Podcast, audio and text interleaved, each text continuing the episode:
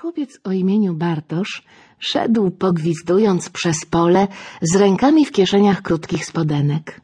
Minę miał taką, jakby mu coś chodziło po głowie. I faktycznie, tylko nie coś, a ktoś.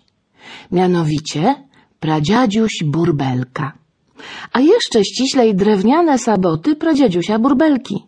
Prawie tak stare jak on sam wydawały przy chodzeniu charakterystyczny, rozpoznawalny dla wszystkich domowników odgłos szurania. Bartosz usłyszał to szuranie dziś w nocy, obudziwszy się nie wiadomo dlaczego. Szuranie dobiegało od schodów prowadzących na strych. W jakim celu pradziadziuś Burbelka właził tam po tych niebezpiecznych dla niego, wręcz mu zakazanych schodach i to na dodatek w sabotach? Hmm, coś w tym było dziwnego. Bartosz spojrzał na sąsiednie łóżko. Heniek spał w swój denerwujący Bartosza sposób. Naciągał koc na głowę, a jedną nogę zwieszał z łóżka. Noc była bardzo ciemna, więc Bartosz dziś widział tylko niewyraźny kształt, bez denerwującej go nogi. Usiadł i nadsłuchiwał. Wyraźne szuranie, a potem cisza. A przecież drzwi od strychu skrzypiały. Bartosz nie wytrzymał. Wyjął spod poduszki latarkę, cienką jak palec, ale dającą silne światło. Ostrożnie wyśliznął się z łóżka, na palcach przeszedł przez pokój i ostrożnie uchylił drzwi do sieni. Na dole paliła się jak zwykle mała lampka, lecz schody na strych tonęły w ciemności. Bartosz oświetlił je swoją latarką.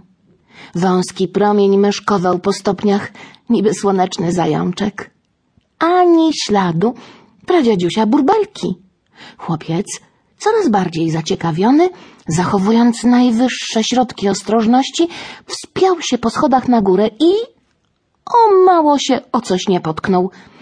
W ostatniej doprawdy chwili dostrzegł, że u samej góry na podejście stały sobie wysłużone saboty pradziadziusia burbelki. Tylko saboty. Hmm, coś mi się tu nie podoba, pomyślał Bartosz. Postanowił zajrzeć na strych, choć nocą strych w dużym wiejskim domu dla miastowego chłopca nic przyjemnego. Nacisnął klamkę. Nie ustąpiła. Dopiero potem spostrzegł małą, solidną kłódeczkę. Klepnął się w czoło. Jasne, przecież był razem z wujem Mateuszem w sklepie, kiedy kupował on tę kłódkę. Część strychu została bowiem przystosowana na mieszkanie dla ewentualnych letników i wuj Mateusz postanowił, że do ich przyjazdu nikt, oprócz dorosłych, nie będzie tam wchodził. Nie po to oboje z mamą napracowaliśmy się jak dzikie woły, żeby mi tam buszowała banda dzieciaków. Powiedział twardo i zamknął drzwi na kłódkę. Pradziadziuś Burbelka nie należał do bandy dzieciaków, ale na strych, jako się rzekło, wchodzić miał zakazane. A tu, w środku nocy, szur, szur. Szurało po schodach, jakby pradziadziuś się po nich wspinał. Nie bez powodu szurało. Saboty są. A pradziadziuś Bartosz zaniepokoił się nie na żarty. Ciągle zachowując środki ostrożności, zszedł na dół i stanął pod drzwiami pokoju pradziadziusia. Nawet nie musiał przykładać ucha do drzwi, żeby usłyszeć chrapanie.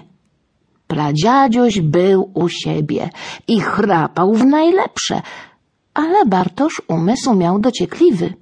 Na wszelki wypadek Uchylił drzwi, puścił snop światła na wielkie łoże pradziadziusia i stwierdził bez najmniejszych wątpliwości, że w łożu osobiście leży pradziadziuś Burbelka i że to on osobiście chrapie.